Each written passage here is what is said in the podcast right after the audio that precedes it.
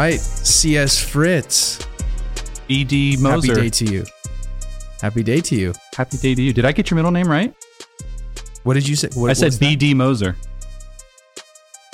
What is the middle? What do you think my middle name is? I don't. That's what I'm. I just took a random guess. Oh yeah. So my middle initial is J, and so my uh, my my initials are BJM. So no no matter what way you split it, it's always been a, a fun joke for middle schoolers.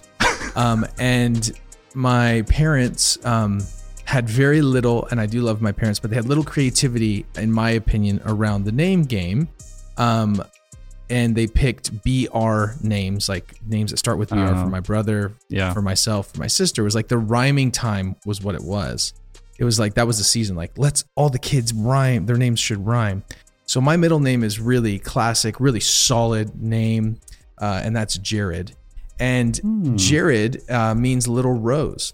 And Wow. if you, you want to, yeah, and, and if you want to even be, you know, just a little further, Brook means uh, little river. So, uh, yeah. So Just when you actually, guy. if you, th- yeah, just a little guy, yeah, just tiny stream, tiny flower, but but but beautiful, right? Oh my So- gosh. Dude, your parents if you though, they took it further because most people, because I'm all C's in my family, and, but your Oh, really? parents took it to all BRs, which is a step further than what I think most people were doing back in the 80s. Oh, and if you want to know another fun thing, my they they gave my brother my dad's middle name and my younger sister my mom's middle name. I'm the only one Oh, that, ne- that there was no matching of my middle name, which is whatever. I don't, I, I don't take it personal. There's no counseling needed for that. But uh, it was definitely funny when it was like, no, there's all of these like really intricate little details Yeah. that go together. Anyway, yeah. So, but your your middle name's Scott, correct? yeah. I guess it's a family name. I don't really know. You can we call your mom? Can we just get it right on right? Yeah. Dude. Yeah, you're over here. You have your full explanation and family plan, family tree, map history. I'm like, yeah, I, I have no idea. Oh, I don't have that's that's I don't have a family plan. Um, but you know, we're a couple weeks into this, Casey, and I I just love I love being able to connect with you, and I love our conversations. Uh, you just recently were at a horror convention um, for your book, and maybe could you tell us a little bit about that convention and about your book that you were there selling, promoting, and all that good stuff? Because I love that this is something that you do. Yeah. Also, though, we're going into this pretty deep. So, should we say you're listening to Vulture Boys? you know, yes, I'll do that. How about I do that? I'll All do that right now. All right. Just want to make hey, sure. Uh, this this is uh, Vulture Boys. This is a conversation about everything, and today we're going to rip apart some fun topics. Um, I have the honor of bringing the topic today, and in full integrity, Casey, Scott, the third Fritz, uh, has no idea what I'm actually bringing to the table. Is that true? Would you like to confirm that, Casey? That's true.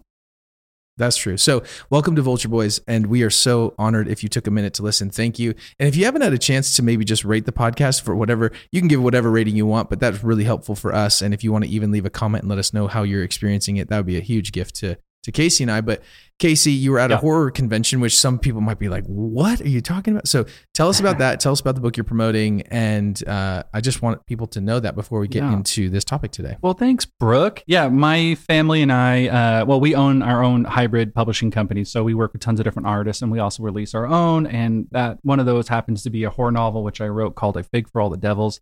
So um, we're sort of in the horror world. And whatever that means, we have been, my son and I especially, been going to horror conventions for years since he was about seven and he's 16 now. So every year we'd go to multiple horror conventions in Los Angeles, and it, they're really fun. They're actually very family friendly, despite what people may be hearing or believing. So a lot of kids come, they get dressed up, a lot of people in cosplay, a lot of fun, you know, panels and crap like that. Anyway, so there's one here in Connecticut. Um, it was a big one. It's growing, and Yeah. this is where we're located here in New England. So we decided let's just see if our book company could go there and and make some sales or make a splash or get new clients, so on and so forth. And so it was kind of an exciting event. We were there for two days. Um, it was a hell of a lot of work. It was so much freaking work. Oh my gosh. Just setting up, making sure we had enough books. We put a lot into it. We have a, you know, we have a nice banner. We have a nice booth. It would cost a lot of money to make it pretty nice, but we were pretty happy with it. And it was one of those things we just probably five to 6,000 people came through. And it's one of the things Wow. where, where you just meet and constantly talk. So we were there at nine, we left at nine, and you just talk, talk, talk, and you're also talking to celebrities. So Henry Thomas, if you know who that is, um, you know we talked to him. I've seen him almost every year for the last past ten years. So he's the um, actor who played Elliot in ET. Um, a lot of different. So you guys are good friends now. You're deep friends. Not you guys are on first name basis. yeah, like, uh, tell me, did he find? Yeah, his Did name means Little? Mountain. Um, so we got real close. So anyway, it was one of those things where it was just uh, just sort of dipping our toe into it to see if it's something we liked. You know, convention if that's going to be in our future. We think it might be. It was a lot of work, like I said, but the kids, the family had fun, and we just got to get out and do something with our business. The first time promoting our business in three years. So Dude, well, the one thing I want to say is your book company is called Albatross Book Co. Yeah. Really cool stuff. Check out uh, Albatross Book Co. Dot what? com. Dot co. Dot com. Oh yeah, Okay. Check that out. albatrossbookcode.com. Yeah. Got it. Got it. Um, and you know, I'm just talking. Uh, this is for future, but just let's put a pin in it for accountability in this conversation. That one of the things I know we're going to rip apart and talk about eventually will be your story. Um, and my story, we'll we'll rip those things apart. We'll go real deep. And I know a fig for all the devils actually has a big part of your story Yeah. and a big part of your um your your life, which is a huge deal. And so I, I'm yeah, I'm really glad that you put that into the world and and obviously as we've talked about, it's won all these really rad awards and great work. Uh, and then I love that you design all of it too. I love that you're not you're like you're you're a full one stop shop. Yep. C S Fritz the fourth. What a guy. uh, each time I mention it, Yeah, it gets longer. it's gonna just get more yeah. It's gonna get longer. Um, well today i am so excited to bring this topic um, because what i'd love to rip apart and talk about and really try to understand in our culture and time we're in this really weird time where we have uh, access to so much film uh, just so much of everything like all the time and so I, I- Casey's like, I think, I think I see sweat beating up. I can't tell. It's a screen. So he's like, what is he going to say? Um, but I actually want to talk about and rip apart uh, the emotional process uh, of acting on sexual sin. I want to talk about the seven things that lead to sexual sin often, Wow. uh, and the emotional process that leads to sexual sin. And the reason I want to talk about that is, and, and we can call it sexual sin or we can call it um, sexual uh, frustration or uh, you can call it sexual uh, deviance, whatever you want to call it. The idea is that there's a part of your sexuality that when it's lived out in the right way, it's like really good for you and it's really healthy for you. And when it's lived out in the wrong way, it's very bad for you and it's very bad for culture and, and life, even physically, biologically. So I wanted to kind of uh, rip this apart. There's seven of these things. We'll go through them. But Casey, are you game to talk about this? Because I didn't warn you about any of this. No, no, you did, didn't, and I don't know if I'll ever let that happen again. Uh, so I want to make sure. So sexual frustration as played out in seven different ways, or seven different ways to notice that you were sexually frustrated, or what? I want to make sure that I'm I'm fully getting this. What what is the overall Thank theme? you.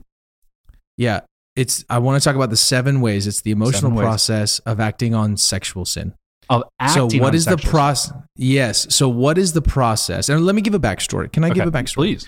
So in in my world and your world too, Casey, as well. Um, I've I've sat with many couples, many couple Mhm. or many people, couples, people, those struggling with same sex attraction, those living a, a completely lesbian or gay lifestyle, uh, married to the same gender, um, uh, men just addicted, women addicted, and like completely overtaken by pornography, and their life is literally defined by this, and they can't, they have no freedom uh, even with a lot of help, they they seem to have no freedom. Um, so I come across this a lot. Just recently, um, I was sitting at home and I received a text from somebody who basically had said it wasn't a person very close to me, but a person who basically said, "Hey, here's the deal. I can't call you right now because I'm just too emotionally broken, but I've been sending sexual photos to this woman Mm. and she's been sending them back to me. And her husband found out and called my wife and told her. And and basically like i don't know what to do. I'm completely broken. This is incredibly tragic. Uh they have two they have, you have a couple of young kids.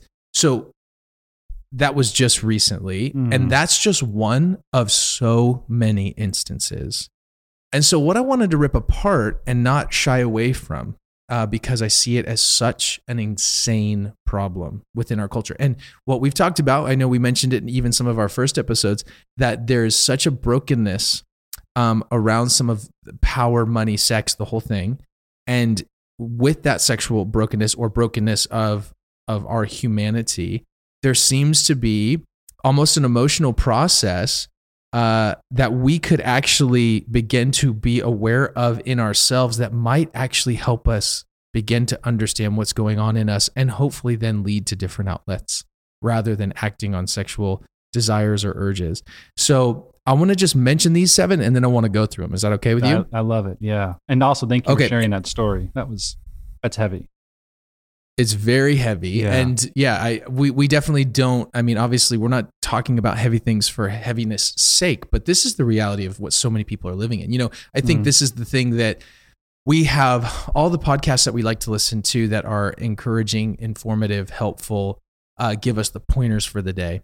Um, and that's helpful. And there's so much space for that. There's so much need for that.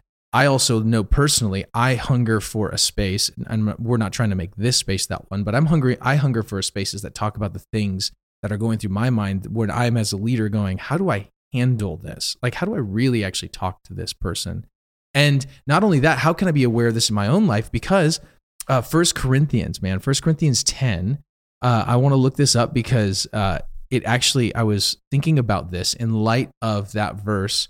Because um, we have all those people, and we can be those people. Casey, you and I can be those. We'll we'll just use ourselves as the example that we can be those people that go. You know what? Like, I know that I'm struggle. I know that I'm sinful. I know that I have stuff I got to work on. Right? Like you you know that. I know that. Our our spouses know that, especially. Um, but at the same time, it's easy to be like, well, that's not going to happen to me. And the thing that I always remember uh, is First Corinthians 10. Uh, the, an old like uh, New King James version, I think, is like "Take heed lest you fall," mm-hmm. but a more current translation is "So if you think you're standing firm, be careful that you don't fall."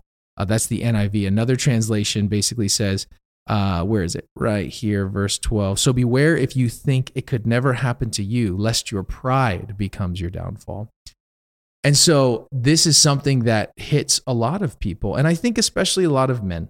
And um, and we want to be really aware that this is also the case with sisters at times, but it's often for different reasons. And also, we can't. I don't want to speak to that because I'm not a woman, so I can tell you uh, the things I've talked. And these seven things are things that um, other psychologists and other therapists have that I've had personal conversations about and understanding this of like how do we lead through this? How do I understand this in myself so I can take heed lest I fall? Um, but how can we also do that for other people? So I'll go through the seven, then we rip them apart. You ready? Yeah. Thank you. Yep. Ready. Okay. Yeah, yeah. So first, uh, the first part of usually acting out on a sexual sin is an unmet need. So you have a, you know, we talked. I think I mentioned that before. Like my favorite definition of sin is uh, a legitimate need met by illegitimate means. Mm-hmm. So you have a legitimate need, but it's an unmet need. Maybe it's connection with your spouse. Maybe it's not even a physical sexual connection. It's actually just like a, an emotional one. You just, so there's an unmet need. Second, um, you feel entitled to an escape. So you're like, you know, I've been working hard. I mean, I sacrifice so much for this family. Like I give to you all the time. I, I I'm entitled to this escape, right? Uh, and then third, feeling useless, like just feelings of uselessness. Like, gosh, I'm just, I'm such, I, am so lame. I'm just, oh, I, you know, we'll go into that. Fourth, uh, then there's arousal of some sort. Like, well, your attention's scanning. How can I meet this need? And then it's, you know, arousal. Uh, fifth, it goes into arousal to lust. And then usually six, it's acting out. And that can be whether that's pornography or masturbation or um, uh, actually having some sort of sexual relationship with another person. And then seventh, which is all like the most interesting to me, is anger. After all that happens, uh, what a lot of people experience is anger. So this is the emotional process to acting out on a sexual sin. And so I just kind of want to process some of that with you. So I want to, what's your first take? I know that's a lot I'm throwing at you, Casey, but what's your first take on all that? And how, is it, how are you experiencing this yeah. heavy topic that you didn't know you were walking into? I will admit I've never seen these sort of seven steps towards acting out on any sort of sexual frustration or aggression or needs. So this is the first time I'm hearing this list of any kind. I guess if we could have written one, I guess I could have assumed some of some of these. But even hearing Yeah. this list for the first time, if we're going to sort of crack into at least- the first one, it does seem like the first number two and number three fall under number one. That even those themselves are unmet needs. So the unmet needs Hmm. almost feels as if it's this sweeping term, and I agree with it entirely. And I think that is probably the golden key to unlocking sort of these horrific actions or thoughts or moments or whatever it is that people don't want to do. So and there's something Mhm. with that. Don't do you agree that number two and number three seem as if they are essentially number one? Number one being unmet needs. What's number two again? Entitled to an escape. So uh, the unmet need, uh, the the need is I need to escape. The need is I need, and then number three was recognition, right? Three three is feeling useless. Yeah, That's so number three. recognition. Yeah, yeah, yeah. Recognition that you're like, yeah, that this is a thing. Well, and the reason I want to even go through these, I, I, this is a framework. It's a framework yeah. for understanding it, and the points really, I think, are ex- exactly like you're talking about. They're fluid. I think Yeah. they can be fluid, but I think there's a we're trying to put these things in a way that our minds can categorize them to be able to then understand what's going on in us and to better see like oh i'm feeling a very real unmet need. Oh i'm feeling entitled to an escape. Oh that's making me feel useless. And now i'm aroused by this idea Yeah. or this fantasy life that i can build that is an escape. So, and, and if, so if I'm following you as well, you know, you, you being the expert on this. So if I'm following you, i'm not an expert on this. So it does seem i am not I'm- an expert on this. obviously just to sort of say it publicly and clearly that unmet needs don't just mean sexual needs. There is some No, sort of unmet needs on every aspect that lead to sexual comfort or immediate pleasure that the unmet need is not happening or granting or whatever it could possibly be. So there, the immediate Yeah. run to is that in the same way would be alcohol for anybody else or whatever, so on and so forth. Yes. So I want to, that's a really great distinction that one of the things that is so interesting, one of the reasons um, sexual sin is such a, an easy outlet is because of how easy it actually is and how much comfort it actually brings. So the quickness of release, even biologically, brings so much comfort to your biology Right. right? Right. So like that that's one of the reasons why uh and this isn't to slam McDonald's who's sponsoring this episode by the way. No, they're not. I wish. Oh my gosh. not- please. Lord. yeah. Please. You're like how did you how did you get that sponsor? yeah, if that was the case, you know. Yeah. Um but like what's the most when you're feeling really hungry or just feeling like man, I want to eat my emotions. Salt, fat, and sugar hit it faster than anything else. They hit not only the the satiation stuff on you uh, on in biology, but they also work really quickly. And so you know, you it's interesting how it's not only that it is uh, an unmet need, you, sexual uh, sin or trying to seek out sexual release could be an unmet need, like you're saying, about a lot of different things. It could be comfort. It could be um, distance from your spouse. It could be the fact that you had a hard day at work and you're stressed out. And that's what is so interesting. And I think why this is something that so many people not only a struggle with, but also take heed lest we fall, that we can also, if we're not aware of, uh, fall victims to as well. Okay, so with that, then what would your recommendation be to either that man who texted you and four months ago as he has an unmet need? How would you identify unmet needs? What, what would be your rec- best recommendation, your best pastoral recommendation of going, hey, you're going down the bad path, you're on the first step. Here's how you know you're on the first step. Um, that's a great question. I would, I- mean, how how do you identify that? Well, I think it's first of all very hard to identify that, and the one and the reason I want to say that really quickly is because that would have to uh, preclude that he and I have that deep of a relationship, and that he's actually being honest, and there is this major problem that you and I have, and I don't think, I'm not saying you and I as in you and I individually, but you and I as humans and men especially have, which is I don't really want to, especially in the brief interactions I have, tell you about my deepest weaknesses. And I really don't want to tell you about what I'm struggling with to appear less strong than I am Mhm. right? Yeah.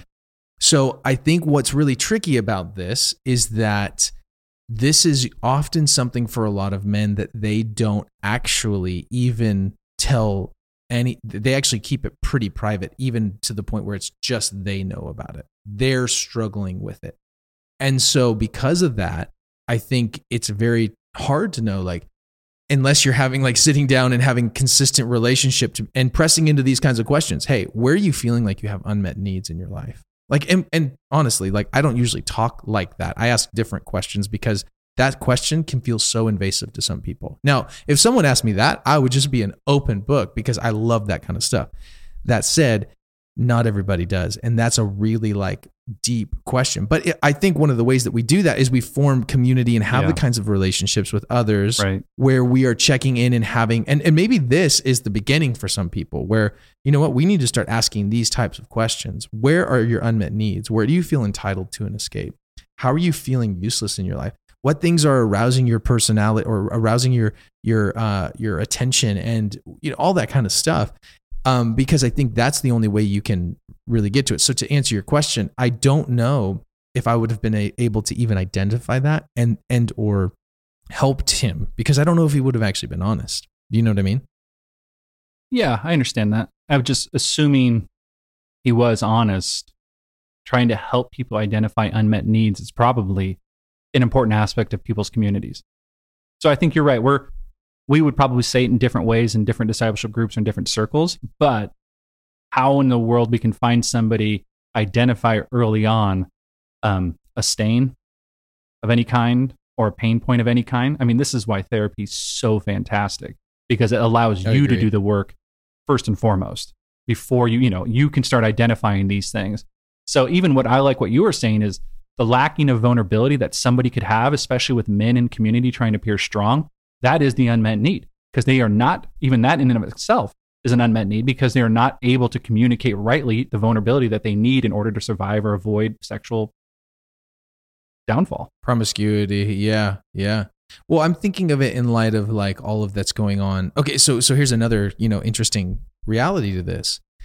So all of these um seemingly strong and seemingly well put together individuals um it, there's a general general thing going on where there's a lot of moral failure within christian communities and within christian circles which i know you and i those are those aren't our only circles, but those are a, a primary circle. We, we're very involved and know of a lot of different um, and know a lot of different leaders and people in these different movements. And so there's this other problem that I don't think anyone's really understanding fully, which is that these people um, that have a lot of power or a lot of they're highly visible people failing consistently across the board creates a massive insecurity within our spouses. Like I'm just explaining like a massive and I'm not the only person that's experienced this and I'm not saying my wife is insanely insecure, but if she's like, "Whoa, I these guys said like here's their ministries, here's their effectiveness,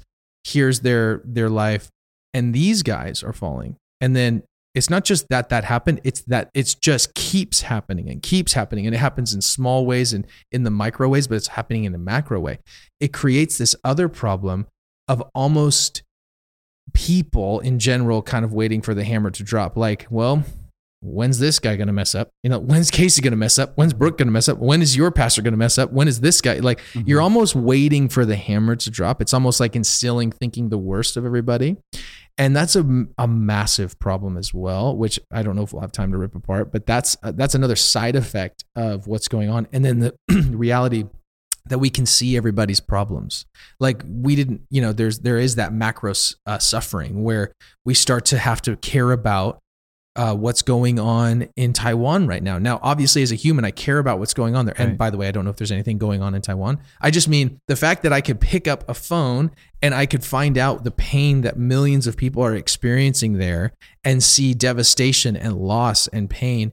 Uh, that does something to me. That starts different inroads in my mind. It starts fear. It starts frustration. Where you know, a long time ago, that we wouldn't have known for that for maybe hundreds of years. You might not ever, you might not know that for weeks at least, but you might not know that for a very long time. So anyway, I'm rambling now, but the point is, I think there are all of these other side effects to this, given our culture and time, that we have to also be aware of. And so, uh, what are your thoughts? I'm going to stop talking now.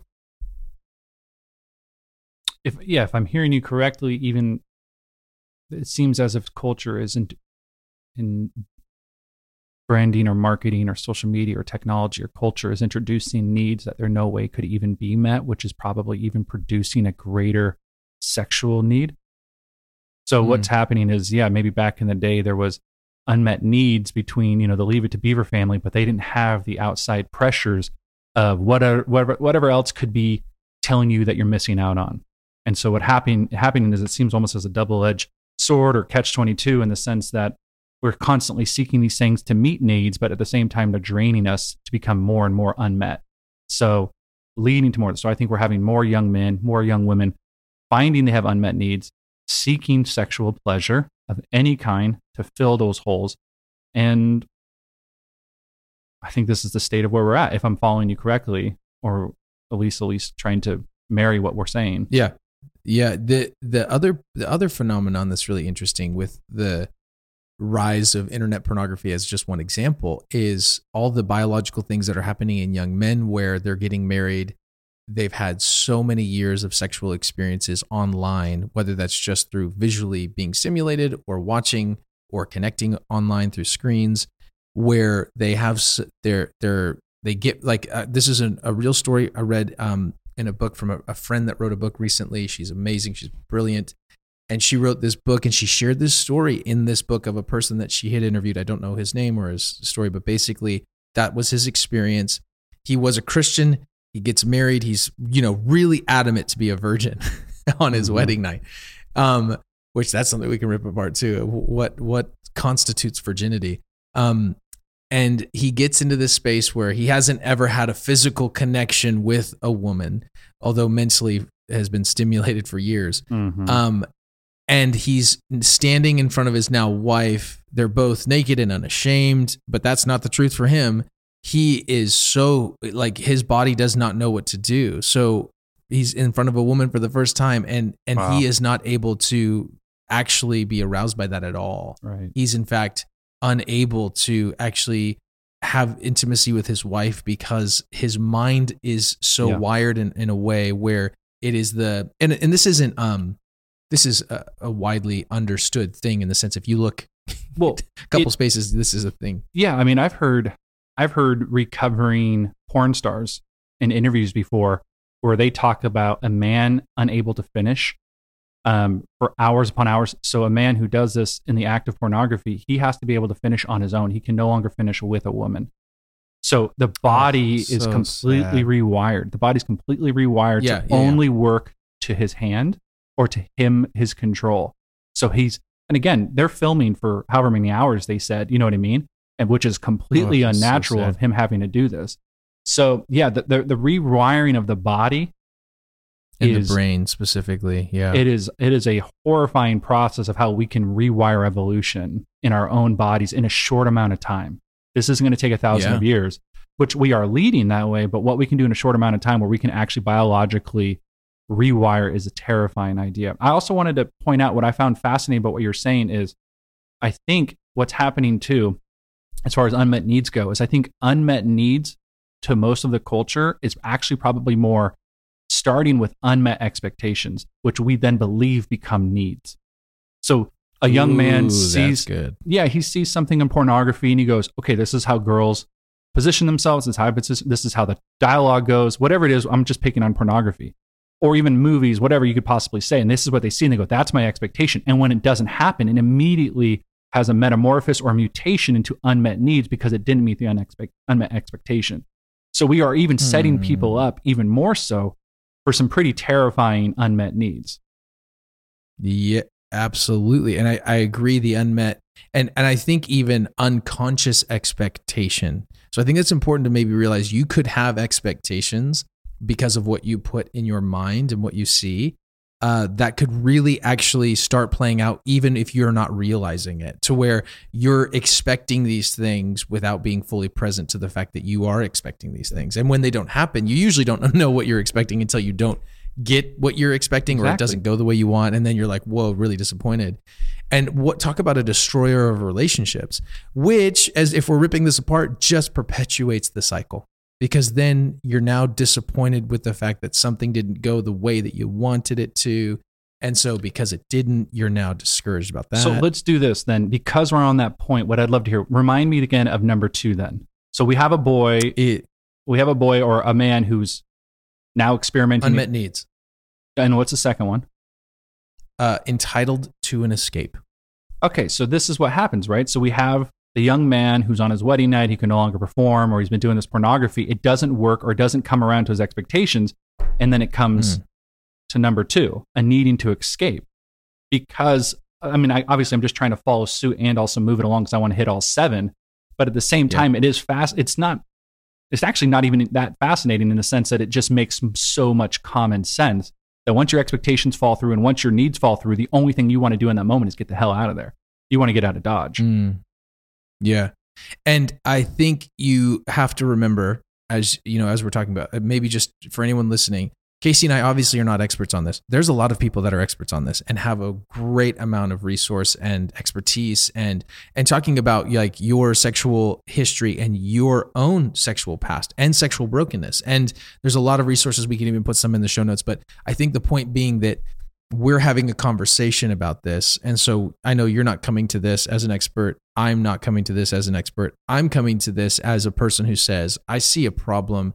This is happening all around me in the sense of a, uh, a, a mac, uh, like I said, a macro level, but it's also happening on a micro level. I just got a story the other day, another, another story where, um, there was this friend, uh, not, I heard of a story this happened to them and long story short uh, there was these two kids who were now adults. They they knew each other when they were growing up. Um, they hadn't seen each other for a handful of years. And the parents used to hang out and the kids used to hang out. Everyone kind of has that right? We all kind of have those like our families used to hang out when we were kids. And Mhm. then you know somebody moves or whatever. So that was happening. They they grew up together till they're maybe like in their teens. And then families move away and it's probably you know a decade or 12 years between like when they stopped seeing each other to when they saw each other again. And this these two friends, it was a guy and a girl, they saw each other and they met at this I think it was at a church they ended up seeing each other. It was completely by accident. They're like, "Oh my gosh, what are you doing here?" I go to this church like, "Oh my goodness, we hmm. we just moved here." So, kind of crazy story. And then the guy says, you know, oh man, it was so hard when you guys moved away. I wish that didn't happen. You know, whatever happened, you know, like did some, like not something happen, but like, man, it's just so sad that that happened. And she gets kind of quiet. And she's, you know, kind of thinking, uh, you know, my, I'm filling in for her, but kind of thinking, should I tell him or not? And uh, basically, she just says, hey, so yeah, what happened that you probably don't know is that your dad sent a photo to my dad and it was a highly inappropriate photo. And they didn't know what to do. They had no channels to talk about it. So they literally ended the relationship and tried to get out of any sort of community any sort of connection and moved away as quickly as possible. Now this Wow. this guy didn't know this and obviously talk about a revelation about Yeah. his own dad right? But then also like whoa the brokenness. And so i think you know that that story of entitled to an escape insecurity all these different things that we feel uh these things happen way more so i'm telling you this because someone was sharing this with me i'm thinking oh my goodness. This is happening all around me. This is happening all like Yeah. seriously the line of success is like please just don't take inappropriate photos of yourself and send them. Like if you do that you are going to be doing w- just way better than most. Like you'll do really Yeah. well.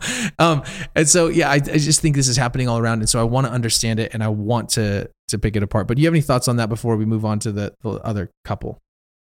No, I, I don't have any thoughts. Um,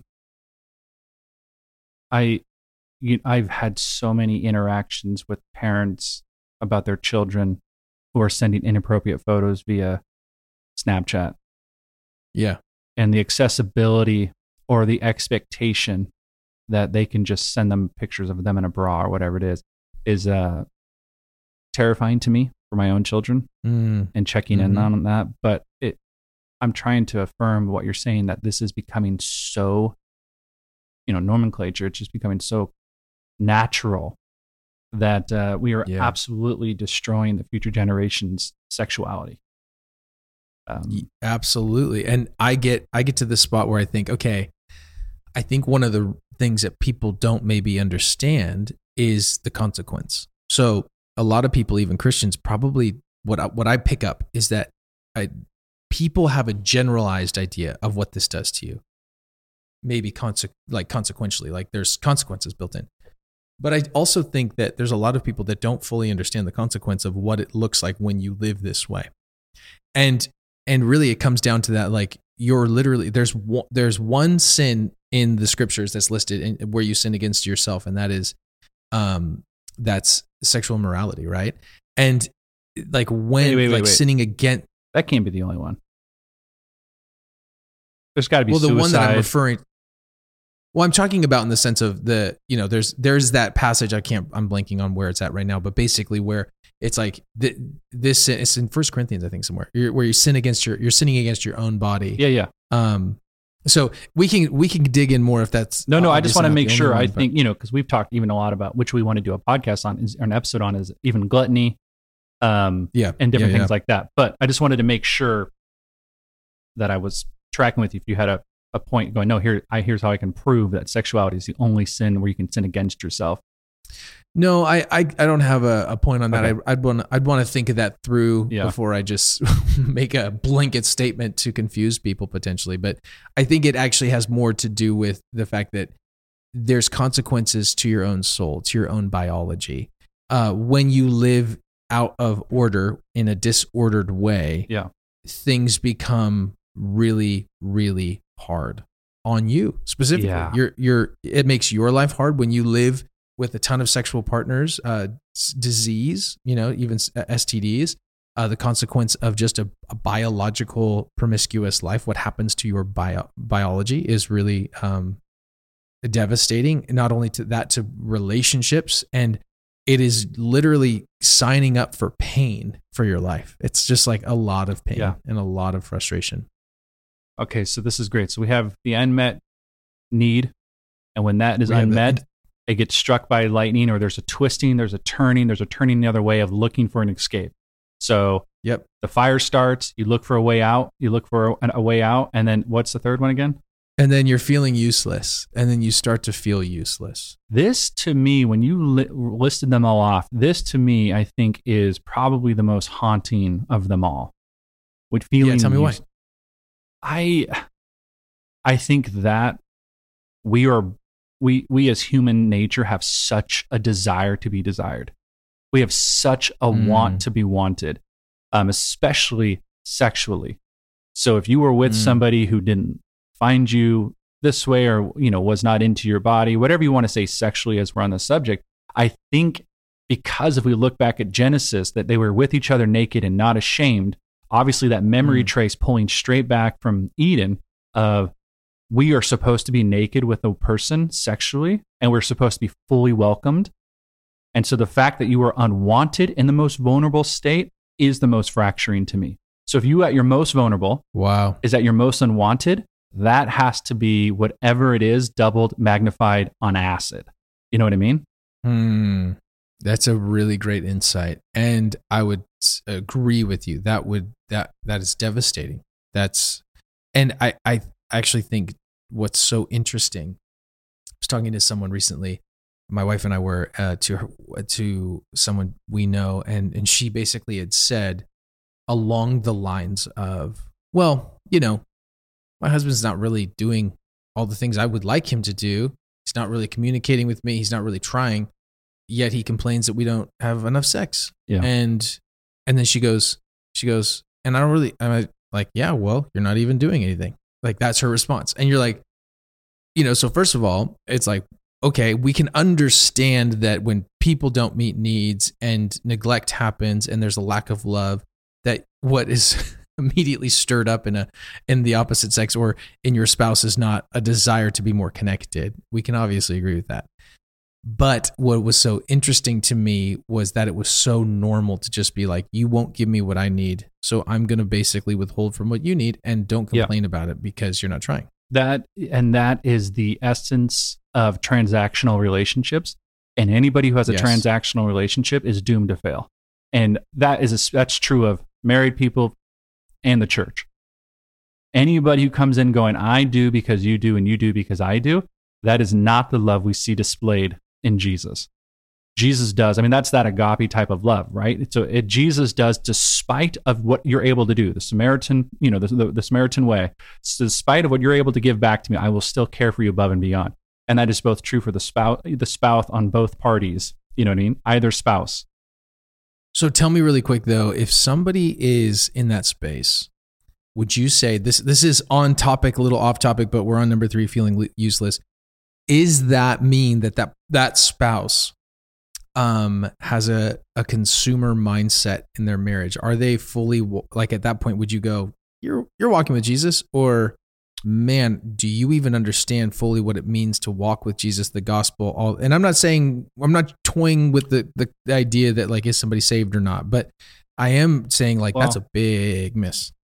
Yeah, my first obviously I wouldn't just tell somebody you know, you have a transactional relationship, you know, whatever. And I wouldn't just slap the wrist and freak out him on the meeting.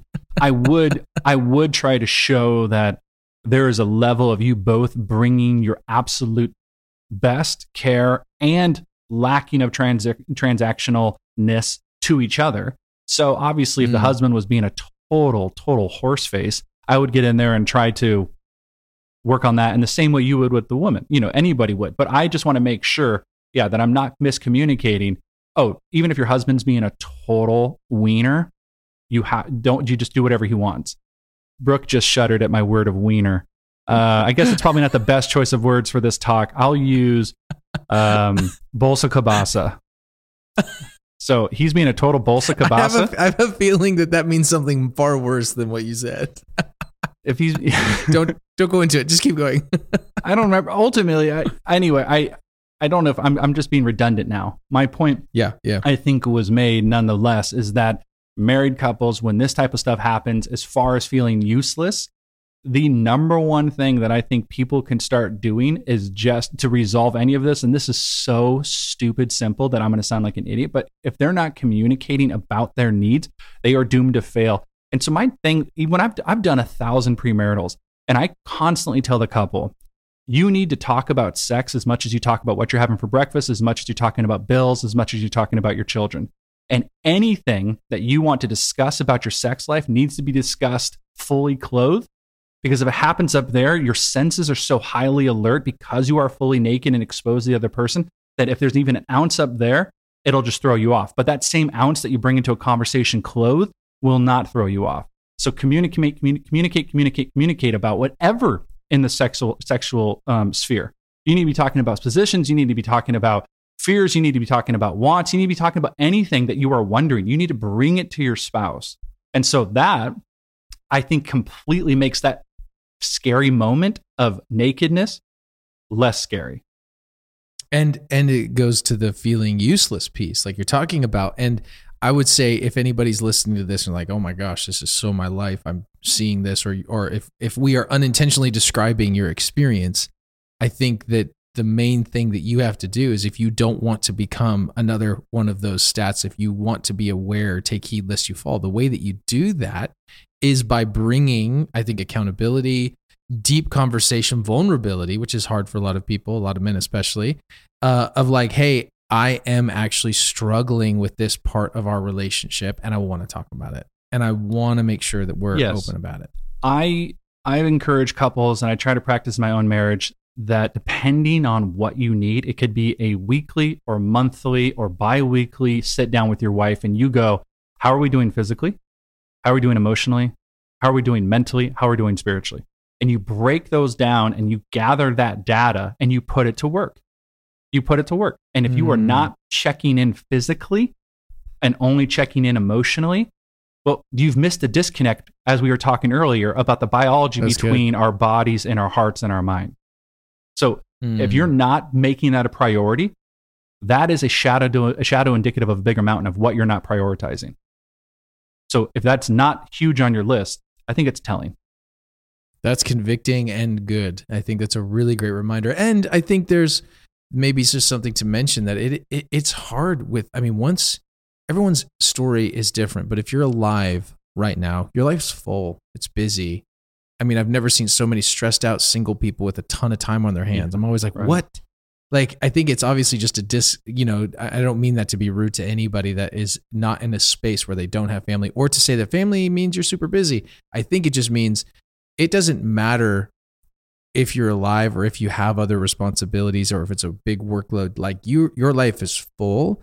And it's easy to especially in the the arena of marriage uh to have enough space and time to connect. It it takes well it's not hard. It takes a lot of work is the right way to say it. It is like something that you have to fight for something that you have to be really present to to do. So i would say yeah one of the first things do what casey just said those four things casey say them one more time just sit down and talk about what are the four things say it real quick Yeah. Couples need to sit connecting down. on can, couples need to sit down and have weekly, bi-weekly, or monthly meetings of talking about how are we doing physically, which is sexually. How are we doing physically, sexually? How are we doing mentally? How are we doing emotionally? And how are we doing spiritually? That will save a marriage if that's a priority. And especially if the other person goes, I'm here to support, meet needs, care for, call out, whatever it is. Yeah, that that's the piece that I think couples get too far. Uh, they haven't done that enough, and they get so far to where they're now bitter, and it's hard to even say that they want the good of the other person. Yeah. they're basically like, I've been so hurt for so long, I don't even want to be a person that helps you. I don't even want to be goodwill towards you. Right. So, what do you Yeah. say to somebody that's in that space? That's like, I've already dismissed the fact that caring for you is my responsibility. Now we all know it is, but as a as a spouse it is. But like, what do you say to that person? Yeah, that one's tricky. Obviously, we're playing with hypotheticals and case by case. You know, no marriage is the same, but to the person who's given up, this isn't about sex. This isn't about sexual frustration. They have given up. And um, if the other spouse is not wanting them to give up with their words, with their minds, but their actions say differently, we're kind of dealing with not apples, we're dealing with oranges now. And that is something that transcends sexuality and really comes down to understanding their vows, their public proclamation of promises being made, understanding that Mhm. you may not like the person, but what does it look like to love or serve them or to grow in the likeness or to help draw out what is it that you liked about him or her originally? Like going back to the basics is so supreme in marriage is what were you first attracted to them? What, what, what drew you in or what were your first dates like? Recreating some of that stuff. So anything beyond that, I would just say if you're starting to see that, I don't even want to help them. Again, these are red flags that there's something infinitely deeper uh, stirring or going sour or rotting. Yeah, that's a great. Oh, that's So, and almost like a war, a warning sign. Like if that's where you're at, yeah, it Like, should be a warning a- sign. But honestly, that, Yeah. at, at that point, what's scary is that, that it may have gone past. Not that, not to the point of no return, but you you've missed a lot of warnings. You're getting to the point where I don't even like this person or want to help. There was probably similar warning signs or a lack of working on both people. So what was um? I want to for for the sake of time. I'm- number I- four.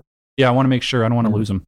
Number four. No, no, I got you. I, I'm with you. Uh, number four is arousal. So, uh, in this emotional process, identify your unmet need. Secondly, be aware of your entitlement to escape. Be aware if you're feeling useless or identify if you are. And then, fourthly, uh, what normally happens is arousal. What were you going to say? No, I just find that I find that interesting. Um, you know, I know you went through the list, but I guess I forgot now that we're ripping it open that you get to number four, arousal, arousal. So that's interesting because you're in such a broken state, obviously, and you're Mhm. aroused at the opportunity or the idea of something else. Is what it's saying. Um, you know, I don't. I I, I would be careful to. I, I don't know if it's like oh it's exactly. I don't think it's just sexual like you said. I think you can be aroused, although that arousal does have sexual undertones of meaning. I think arousal also can be connected to uh, a new opportunity. Uh, uh, you know, you're feeling useless and you're feeling entitled to an escape. So it's an arousal about a different life that you can live without your family or Oh, almost like you're aroused to these different ideas. Some of that, a lot of the times, I think, because we're talking about an emotional process to acting on sexual sin, I would say like identify where your arousal is and where it, if it's coming on in the sense of like, oh, you know what I would really love? I'd love to escape with pornography, or I'd love to talk to this person, or whatever. So arousal. Okay, so if you start finding yourself attracted to things that are stealing you away from what you know to be right, okay, so arousal to those things. I, I like that definition. That's good. So if we're starting to find other things more appealing than actually caring for the situation or drawing attention to it, huge red flag. Yeah. Huge red flag. Huge red flag which leads to this the fifth one which Yeah. is lust.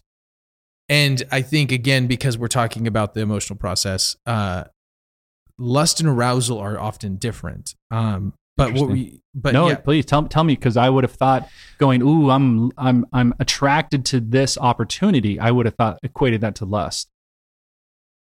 well i think it i think there's again overlap. I'm sure there's overlap. And and again i'm not a professional. We're talking about something people are listening right now to a conversation about this emotional process to acting on sexual sin. So you know I, again we we have this breaks down eventually for for casey and i. Um there's other people that have more definitive statements but i would say that when it comes to this topic uh that the lusting piece is that wanting fixating on the thing that you so you're aroused by something but then now lust you're fixated on it. You want it. You are now drawn into almost like a deeper level that's how i'm interpreting it um it's like a deeper fixation on the the thing whatever the thing is Okay. Yeah. that's so my I- thought yeah, I I'm probably also thinking too that arousal means your eyes are open and you're allowing yourself to a new opportunity. And when that, and then lust is that's what I want. So it almost feels like arousal is like I need to look elsewhere, and lust is going that I found it. That identify yeah that's a great way to say it and then that moves to the sixth one and this is again the emotional process is acting out so that's where i think um, there is predetermined damage done in the sense of like I think there's some damage done in the sense of getting to the space where you're like entertaining each step. I think goes a little bit further, a little bit further, a little bit further. But sixth one, acting out, is where the damage in reality occurs. That's when the damage actually happens in the story that I shared about the person uh, sending, you know, sexual text to another, uh, someone who wasn't his spouse. That's where I think the the acting out is where the what's gone, been going on internally just now becomes reality and where deep consequence begins to actually appear. Yeah. I uh it's wild talking about this because um this is such a stupid analogy and uh, I'm not endorsing this by any means, but I am watching that new show Dahmer on Netflix and it's literally every episode are these seven steps. Every single episode. And Really? it's crazy hearing this come alive of watching Dahmer, the character, immediately see it or, or open to it or pushing himself out there. He's fishing, then he sees what he wants, then he acts out. And it happens over and over and over and over. He identifies what he wants and he's open to what he wants, and then he goes out and gets it. And it happens and it keeps showing these sequences of him imagining and him wanting and him open and him feeling like everything else is falling apart. I mean, these are the seven steps of sexual frustration. Um, not that all these will lead to being a serial killer and eating your victims, Yeah, that's extreme. That's, That's very pretty extreme. but I will say that these are the seven steps towards uh, destruction. These are like the catastrophic Yes. ways that you can do this, and it plays out with different people, as we're saying. So it's just fascinating seeing this in real life. We just watched it last night, and everything we're talking about is playing out over and over with Dahmer. Wow. That's so interesting. What way to apply it to something in pop culture currently? Um, I, I, I mean, I mean it. That's really that is helpful. But you're, but I mean, I think that's actually true of a lot of biblical truths and a lot of things that are rooted in in Jesus. That we see them. I think it's just having the lens to see them. Um, and then the seventh one is anger. And what I find so interesting about this, and, and I know like even with what you're talking about, I wonder how much of the acting out in the example that you used of Dahmer, um, like there's an I haven't seen it because I don't I, I just won't be able to do it. Like, but Oh, it's the dark. the thing with yeah, that's what I mean. Like I can just you you can look at the title. I'm like my soul can't take that. yeah. Uh, I'm not I'm not able to do that. But the the idea though of being uh, angry, like there is a deep seated anger when we dishonor our humanity.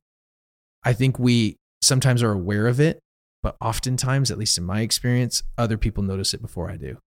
Other people notice that Hmm. uh, there's an edginess, there's a shortness, there's an anger, there's an edge about me. And that doesn't have to just be uh, if you acted on sexual sin. I'm, I'm not even saying that's always the only way in which this happens. But I think when we dishonor ourselves or live in these ways in which we're trying to meet our legitimate needs and illegitimate with illegitimate means, um, there's like an anger that starts to boil in us. What are your thoughts on that, Casey? Yeah, I I thought I found it interesting that you said that the anger is pointed at the breaking of humanity. Um that is You find it interesting, like disagree with it, which you're welcome to do, or you're saying interesting, like you just wouldn't have thought of that. maybe both. Um maybe both only in the sense that you know, I I guess maybe the that's the, the humanity's macro and so when people do get mad let's just say for an example if somebody were to look at you know they're trying to abstain from pornography and then they look at pornography and they're immediately pissed right like Mhm. anybody with conviction, if we're talking about Christians who look at pornography, they look at it and they immediately go, gosh darn it, why did I do that? And they start getting frustrated. It feels like, yeah, maybe they're angry at themselves for, you know, for, for not listening to what the Bible says. They're angry at, oh, I upset God. They're angry that they didn't have enough willpower. And so maybe that all falls under humanity. But it also just seems Mhm. like they're, they're just angry at themselves. But maybe that's they're angry at themselves for not actually following through. So I just find it that that is such an inward bend. Immediately the anger goes Yes. inward, and the people who don't, the people who have too, too much of an ego or not enough self awareness, put that anger outwards, and that's when stupid things like horrific things like abuse starts happening, or you know they start taking it out on their children, or Mm. start taking it out on other people, or they go to work and take it on their coworkers. So it is interesting that how people will display the anger, but I find that fascinating that you said towards humanity. I think it's well. What I meant by that is when you dishonor your own humanity. Yeah, okay, Dishonor. It's the sinning, sinning against yourself. I like that. in the sense like First Corinthians talks about. That's what I was referring to. Okay, not humanity in general, sinning- not like not humankind. humanity in general. No, like when you dishonor and sin against yourself in the example that we're using, that the natural byproduct is almost whether you're totally aware of it or not, is this anger, this edginess, this disorder within your soul. And even if you're not aware of it, I think there's a lot of things that go on un, you know, under our conscious yeah, uh, and things come out. And i and i and i've seen it time and time and time again. So i i just think it's really interesting. A book i want to mention um obviously i think i mentioned this every i need to stop mentioning him. Is it Ronald Rolheiser? Rolheiser. he's holy yeah again crap! but Are you endorsed by I'll him? stop. Dude, no i here's what happens. you you know what happens? I've told yeah well to i mean he can't be. He he can't be because he's a he's a celibate priest but the point being um So that that Uh, means the you point- would have though. that's the best part. Is that that's the only reason? Not that you're married. Holy crap! No, I mean Oh, I would have digging- celibate, or I would have. Yeah, I would have jumped all over that. Oh, oh my gosh. Um, you know, you know me well enough to know I get into an author and I read everything by him. That's just how it works. It, if I get into somebody that I like and they speak to my life and they think in a way that I appreciate, Yeah, I end up uh, consuming all of their content to understand them better and to, in some way, be mentored by some of their thinking. So yeah. I remember your. just a I remember your Stephenie Meyer incident where you just did every fifty. Sh- I mean, you were really into that author for a while. Yeah, that was that was one like, I got I, every podcast we did. completely false. Wow. I'm yeah. Those Fifty Shades of exist. baby. Fifty Shades of Brook. Oh my gosh. Um, if this is something, I just I just want to say two things. Uh, because we're gonna close out here. Be aware of of this. That's the first thing. That's that's the thing I want to say. Be aware of the, what the emotional process of acting on a sexual desire or sin looks like, and unmet needs, entitled to an escape, feeling useless, arousal, lust, acting out in anger. I think these are just things for you to have write them down, be aware of them in your own life. And uh, the reason I'm mentioning Ronald Rolheiser is because as a celibate priest, he has to struggle with this deeply in the sense of all how do you handle all of this energy and desire and beauty and at the very same time honor God with uh, actually walking as a celibate priest. And uh, he wrote this little book called The Fire Within Desire, Sexuality, Longing, and God. And it's just a really, really, it's an easy read. It's a quick read, but it's a very um, good example and helpful clarity on the deeper things behind what we're talking about. That sexuality comes from this beautiful power that God's placed in you, and when it's misplaced, it's destructive. But when it's in its place, you know, I think I remember having the sex talk with my son, and like the the example of a fireplace. Like when a fire is made in the middle of your room, it will destroy the house. It will destroy your stuff. But when it's in a fireplace within that room, like it's perfect. It, everything has to be in its place. Yeah. The, the analogy is simple, but I actually think it's very powerful for what we're trying to say. And so, uh, well, and, yeah, and to that, I will just say this: uh, I read a lot of Ronald Roll- Um, he's brilliant, and when it comes to sexuality and spirituality, uh, he's one of the best.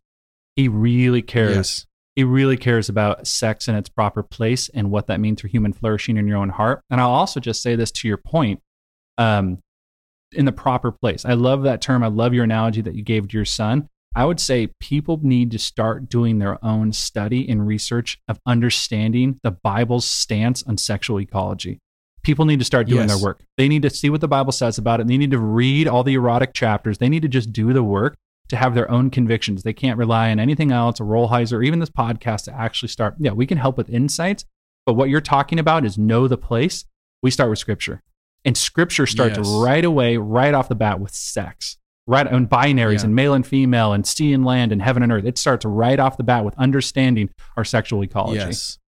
And this and this raw power that God has placed Yeah. within us. And where does that raw power come from? And why do we have it? And how do we actually have the parameters and the place to control it? And only with the power of the Spirit can we live in that fully.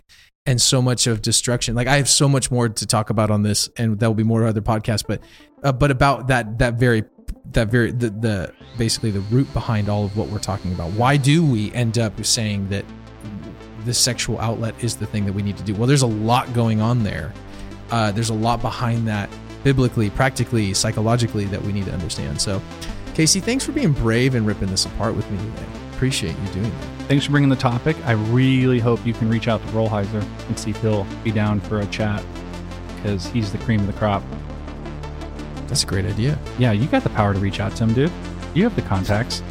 I have the I have the raw energy with I have the fire within Yeah. to uh, to reach out to, with that raw so good. I love that. All right, bye, Casey. Uh, bye.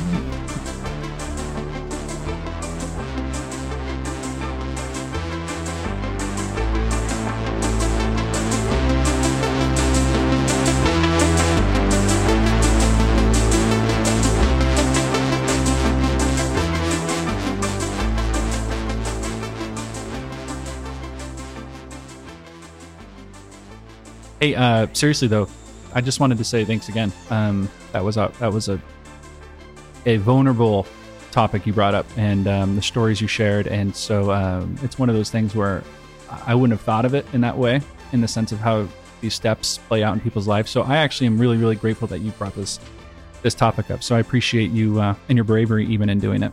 Oh yeah, man. Well, I mean, I think the more we can normalize, this is a major part of everybody's life. It's just, I think we need to normalize that this is a thing, and this is and this isn't bad. I think understanding and, you know, I think like therapy. Um, most of the time, if you've sat with any good therapist, they're not telling you the five things you need to do to get better. They're giving you awareness of what is, and awareness brings healing, right? So I think it's for people if you're listening. Hopefully, this is like an awareness that brings healing. Um, but yeah, no, absolutely, and and you know, obviously, this is one of those topics that is, uh, it's not always for the faint of heart, but I think it's a big, it's a really important thing. It's a really important thing. So thanks for being you. Thank you for being brave to rip that apart with me. You're welcome. I love all your voices. Um, that's gross. That was a gross voice. This Yeah, I don't like this. I don't like that Oh, one. whatever. Um, so uh, I think you're up next. Well, we'll figure out. We'll I'll text you, but um, I I do appreciate uh th- these conversations. They're always so rich. So um, how are we ending today? How would you like to end today officially? Any any particular yeah. creativity within that big brain of yours? yeah, I would love to end today on you sharing your favorite word, Oh, easy. and then I'll share my. Fa- Yeah, uh, go ahead. uh, moist. That's a that's a lie. You're a filthy liar. That's not. You're right. I just think it's ironic how many people hate that word. Uh, you want? I can think of a word grosser. no, d- uh, I don't care. No, come on. I Yeah, well, come on. You do. It's not inappropriate. It's just a gross word. oh, I yeah. Go ahead. What is it? It's not an inappropriate word. It's just a gross word. Here we go. You ready? Yeah. This word kills me. Flaps. Flaps. Flaps kills me, dude. Can you explain to me There's why more- flaps? Why does flaps kill you? Ah, bro. I, I, Okay, I so can't. so like the back of a truck, there's mud flaps. No, it's more. You're like- talking about biological flaps, like skin flaps. Am I right about that? yeah, like, and like gills and almost like yeah, when the if you've gotten too overweight and your back instead of having Yeah. lats, you have flaps. Yeah, flaps. Like when it's just when like yeah, skin flaps. Yeah. Oh, dude, I saw. I can't remember who's. I, I can't remember who sent this to me, but they thought it was funny. I thought it was disgusting. Uh, they sent me this photo of this of this guy. No, it was like a little like five second video of a guy sitting uh, on his bed with his shirt off. Of he was a very overweight man, and he lifted up one of his flaps, and his wife was sitting close to him, and she put her foot under one of the flaps, and then he let go, and then the flap folded over her foot for warmth. Honestly, though, it sounds warm. With the person Honestly, who hates flaps, sounds I thought you would hate that. I thought you would absolutely hate that. I that. hate that, but at the same time, like honestly, that sounds cozy in wintertime, dude. Put me in there. Casey, do you realize that with dedication over the next six months, you yourself could have those types of flaps? You realize that, right? I could do, you could do it in three. I bet you I bet you I could gain enough weight to do that in four months. Give me the challenge. Give it will destroy my life and my marriage, but go ahead. Give me the challenge. I'm ready. If that destroys your marriage, well, that's what our next podcast episode is about. I'm saying it will destroy my marriage because of how I feel about myself, not because my wife. Oh, all right, yeah. I just didn't know if your wife was shallow. She's not. No, she's not. Not even close. Uh, Casey, thanks for the conversation. Um, would you like to please uh, sing us out? It would be great.